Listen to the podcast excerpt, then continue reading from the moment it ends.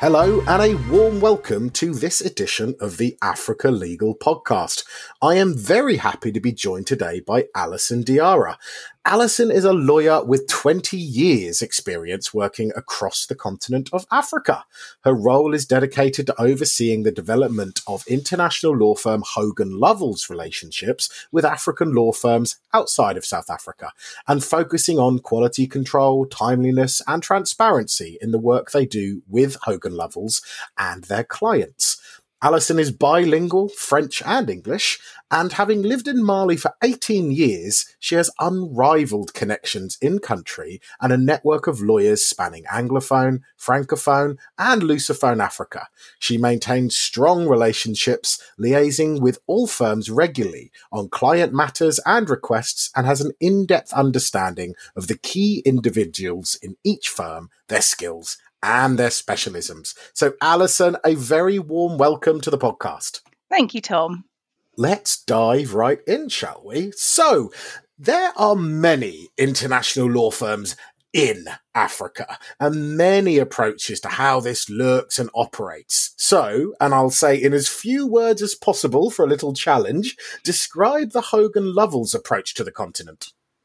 Tom, I'm a lawyer. I'm not going to keep it to as few words as possible.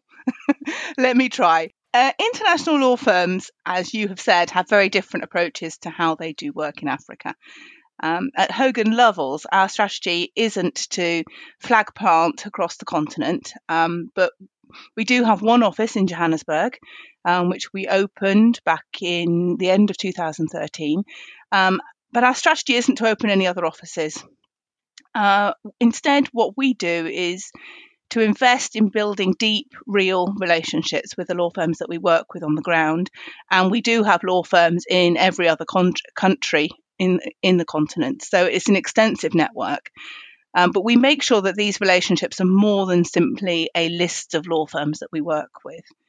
Um, we like to talk about our four pillars. We ha- we base our Africa practice on four pillars, which are that we operate, invest, understand and respect Africa. So, very, very briefly, operating clearly, we're in Johannesburg, um, but apart from that, we've been working for over 40 years across the continent. So, we operate in Africa. We invest. We we invest time, a lot of time, um, and we have a global business services over in Johannesburg, which has about 200 people. So we're investing um, infrastructure and people in the continent understanding, and this is where, for me and my role, this is really key. Understanding, we try and go as much as we can to Africa, clearly.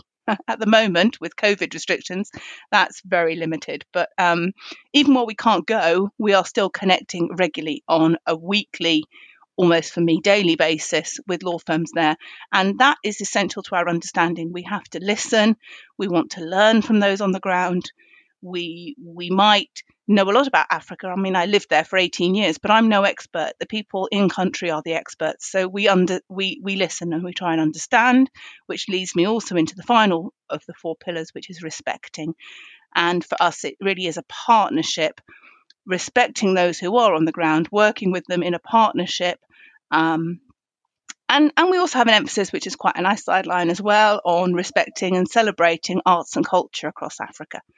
So that's how that's how we work. And we work through a central team what we call ourselves the A team because Andrew Skipper is our head of Africa then there's me. And my role is to solely focus on building up these relationships with our network of law firms. And then we have Abena Abena Poku, who is our senior marketing and business development manager, and she deals with all the client focusing BD side of things. And that means it's a central point which coordinates our whole global work across all our global af- offices.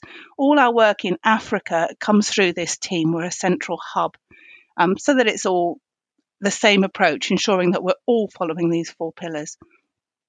In terms of how we work with the local firms, and sorry, I know I'm going on, but we work with the local firms. We you're forgiven. Up, thank you. we set up in 2017 our program that we call Go Far Together. Um, the reason it's called Go Far Together, it comes from the proverb if you want to go fast, go alone, but if you want to go far, go together. And that really underpins what we do in terms of our relationships with local firms. we are always going to be better, us and our local firms and our clients, if we're working together in partnership.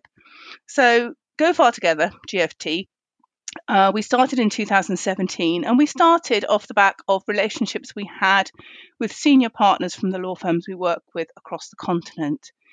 Several of them used to come over for our Africa Forum each year, and so we decided the day before that forum to set up a symposium.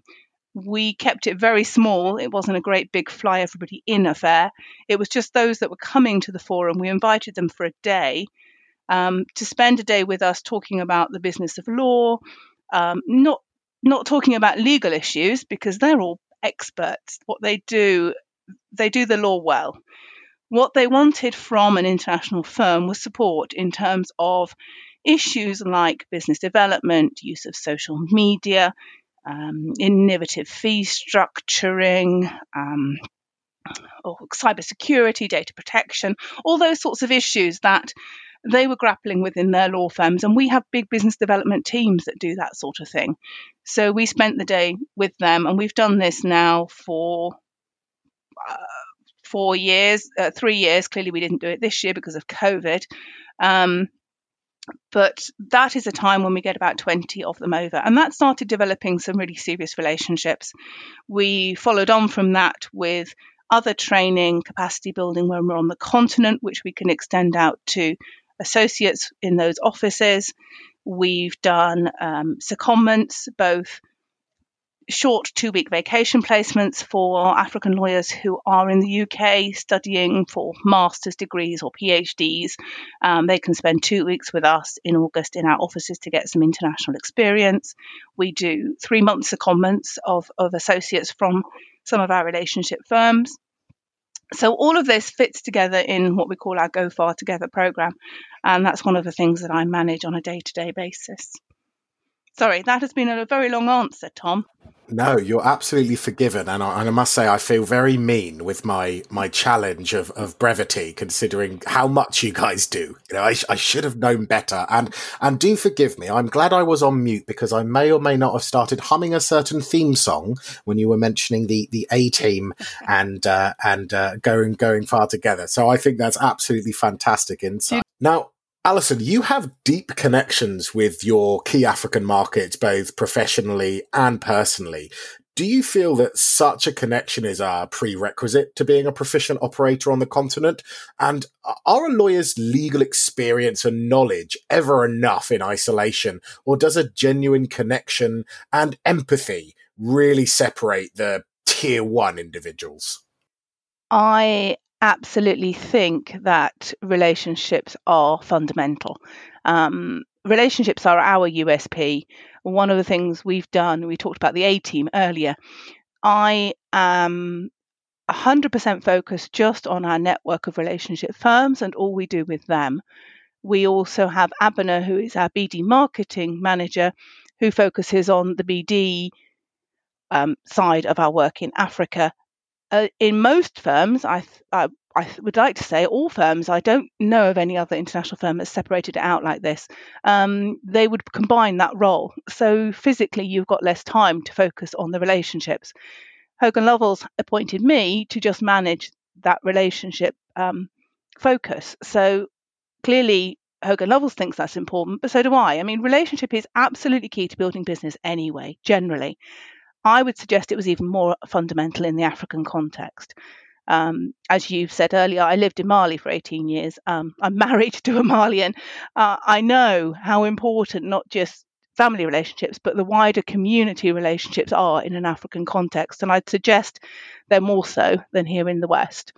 Um, legal experience is clearly very important. We have to be really good lawyers. Um, but all of our competitors are really good lawyers too and they all offer similar services to us. I mean, if you look at um, websites for us and for another one of the large international firms here in the UK, they're going to say pretty much the same thing. What makes us stand out is the importance we place on the relationships we have with our network firms. We want them to be genuine. A genuine connection will always drive more business than pure expertise. Clearly, though, I have to add, we are good lawyers and our experience of working across the continent is obviously vital. Um, but yes, for me, relationship trumps it. Well, I must say, I think this is a real money where your mouth is situation with the way that you, you, I know that you and Abena work. So it's great to see that there is someone's sole focus on driving that relationship uh, component to ensure it's never second fiddle uh, you know, or, or, something you fit in. So I say, you know, big, big endorsement from, from me for that approach as well. And, uh, you know, there's a great example of this, a, a partnership approach, um, uh, which you are overseeing at the moment in, uh, in partnership with, with us at Africa Legal as well. And this is the A Local Perspective content series.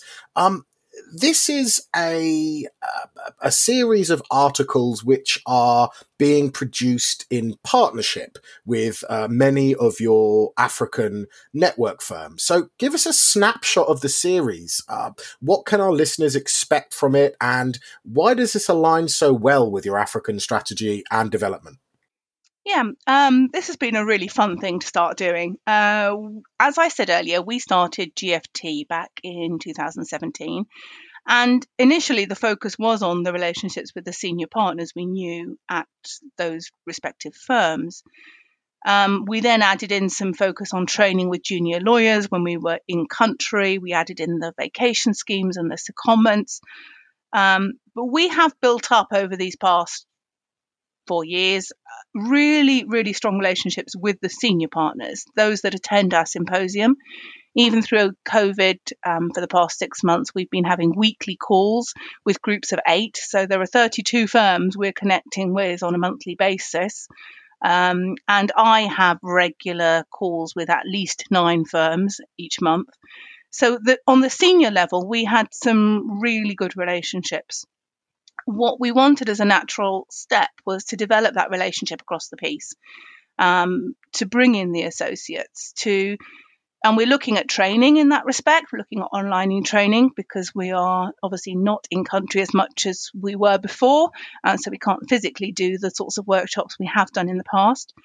Um, but we want the relationship to be an ongoing one, the similar sort of relationship that we've built up uh, between our partners and the partners across our Africa firms, we want that to start happening between the associates in the firms.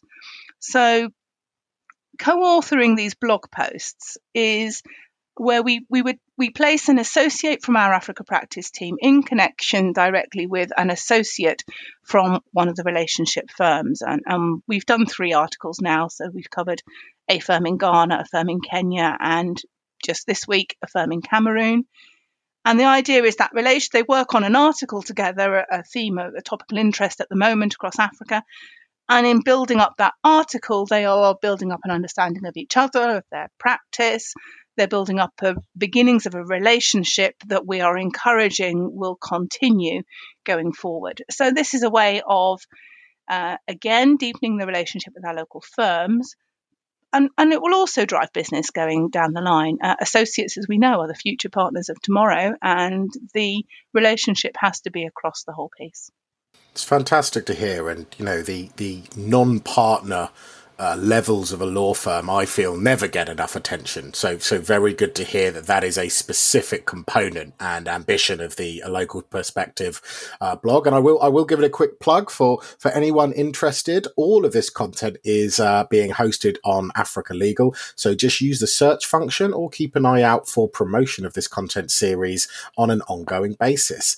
Now, moving on, Alison, as someone with pretty unique insight into a variety of firms across a multitude of African and international markets, do you have some thoughts on how African firms in particular have been managing or weathering, as the case might be, the current COVID storm? And further, what advice and support has the firm been offering your network in uh, in regard to the COVID crisis?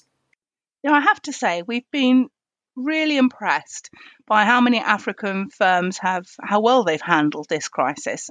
Um, they've adapted quickly and they continue to be providing quality services to our clients. Um, it, it, has been very encouraging to see. COVID has clearly presented difficulties to all of us, um, perhaps more particularly though in the context of African law firms the idea of remote working isn't as universally accepted in most African countries as it is here. Um, people were traditionally very uh, against the idea of flexible or remote working. Um, there are challenges as well in terms of suddenly moving a firm to 100% remote working when they don't necessarily have all the equipment that we are perhaps used to using anyway. So, not all associates across African firms will have their own laptop. Um, and internet connection, reliable internet connections at home, even often reliable electricity um, at home when you're not having access to the office generator has been an issue. Um, so there were challenges, but as I said, we have found uh, that firms have genu- generally adapted really well and really quickly to working from home. There have been issues, and, and, a lot of what I've been doing over the past six months is touching base with the firms we work with and finding out where we can help and support and assist. Um, there have been issues to consider around uh, privacy, for example. So, simple things as do all your associates have a headset to ensure they're having private conversations? Um, also, things like safekeeping, destruction of confidential documents, data protection, cybersecurity, all those sorts of issues are things that I have been able to link them up to experts in our team if they're wanting to ask questions. And one of the things we've worked hard at is keeping the conversation flowing. So we couldn't visit Africa like we would normally do. We've been holding our GFT calls weekly, and they've been really useful for being able to share how we're shifting. So initially, when we started the GFT calls, we would talk to the firms about how we were doing it, you know, how we were shifting to a working from home policy, um, and listening to how they were doing it and the various questions that came up around that. And I think the sharing of ideas has been really helpful. Um, in in terms of returning to the office as well, they've come up again. You know, what sort of policies should we put in place? And I'll give you an example. One of the things we did recently with uh, one of our Kenyan firms, they were struggling with what sort of policies should we put in place as we return to the office. And I was able to connect them with on a call with the gentleman that was managing our return to the office policy, and then also the lady that was managing our South Africa Global, Global Business Services return um, to talk through the global strategy we had put in place for our offices, but also the way in which Johannesburg adapted that to fit their context. And we were able to have an hour and a half, two hour call on, on how we did this in practice and help the Kenyan firm think through some of the issues they would have. Um, not just in terms of running their office, but in terms of you know sharing a building with others and how they put things in place. Uh, so that was really helpful, and that's the sort of thing we've been able to do because of the relationship we have with these firms. The other advantage of having these GFT calls, we have them on a rotating weekly basis with four groups, um, and there's about eight firms in each group. The the benefit of that is that there is a learning from each other. There is a real sharing of what is working in different countries and what isn't, um, ideas people have tried. Um, and that has been that has been really good. That's been a, an added bonus. Not only are we learning from our relationship firms and they're learning from us, but they're learning from each other. Um, and we try and mix the groups up a little bit so they're meeting different people. We mix the countries, um, and and that's been really useful and helpful at this time. I think. I really like the the practical specific example you made there around the return to the office, but then also I think the latter point is indicative of your role as a facilitator. You know, this is never about the firm talking at the members as much as it is just allowing and providing for the the infrastructure for these conversations to take place intra network. Um, you know, we have as much to learn from each other as they do from uh, you know, the, the, the, central firm itself. So great to hear some practical examples there. Uh, you know, focusing on relationships again, what do you consider to be the single most important step that an international law firm can take to support the local African firms they work with. You know, whether it be an attitudinal shift or a well funded initiative, how can we work together to genuinely make positive change? It's definitely an attitude. Um, the single most important step is not having a them and us approach. It's having one of an attitude of partnership and mutual respect. And it goes back to what I said at the beginning about our four pillars um, operating, investing, understanding, and respecting Africa. Um, I think you have to be willing to listen, learn, and adapt to the local context. Great to hear. And I think one thing to bear in mind is a change of attitude sounds like something simple and easy and it's a short sentence, but in actuality, it requires some of the most uh, concerted and uh, consistent efforts to to change and maintain. So so everyone can shout about how they have the right attitude, but it really is how that is expressed and how that is genuinely adhered to, um, which makes the real difference. So and I'm absolutely. glad I think we're very much in agreement on that one. And Alison, a slightly cheesy question, if you'll forgive me, I like to commonly ask guests to finish. What advice would you give to a young Alison graduating from the, the College of Law, I believe it was, at the very start of your career? Uh, do what you enjoy and follow your passion.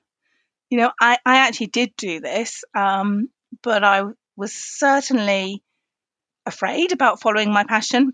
I wasted far too much time questioning myself over that.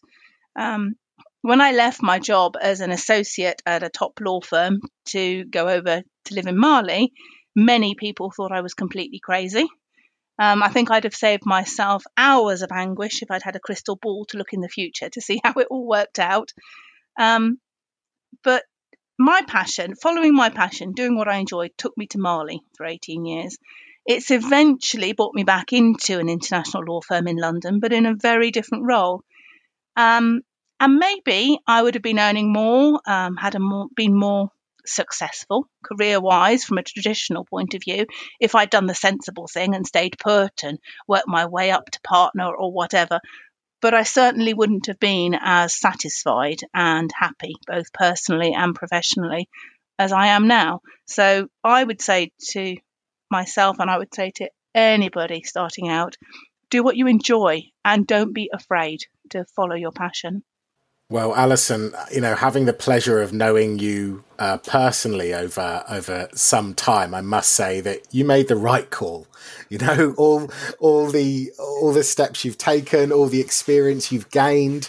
You know, not pursuing that path well trodden. I think that gets a that gets a personal thumbs up from me. So so well done, and I think great advice to all of our our young listeners there. So that that does bring us to a close. So I will say thank you once again, Alison, for joining us for for this edition. It's been an absolute pleasure to have you here. Thank you, Tom, and and it has been a pleasure talking to you as well. Thank you for giving me the opportunity to tell you a bit about what I love doing. Uh, well, I've enjoyed it very much as well. And as always, a very big thank you to all of our listeners. If you would like to peruse and listen to the back catalogue of the Africa Legal podcast, this is available on SoundCloud, Spotify, and Apple Podcasts. So be sure to take a look and subscribe to make sure you do not miss out on any future episodes. So, without further ado, I have been Tom Pearson, and this has been the Africa Legal podcast.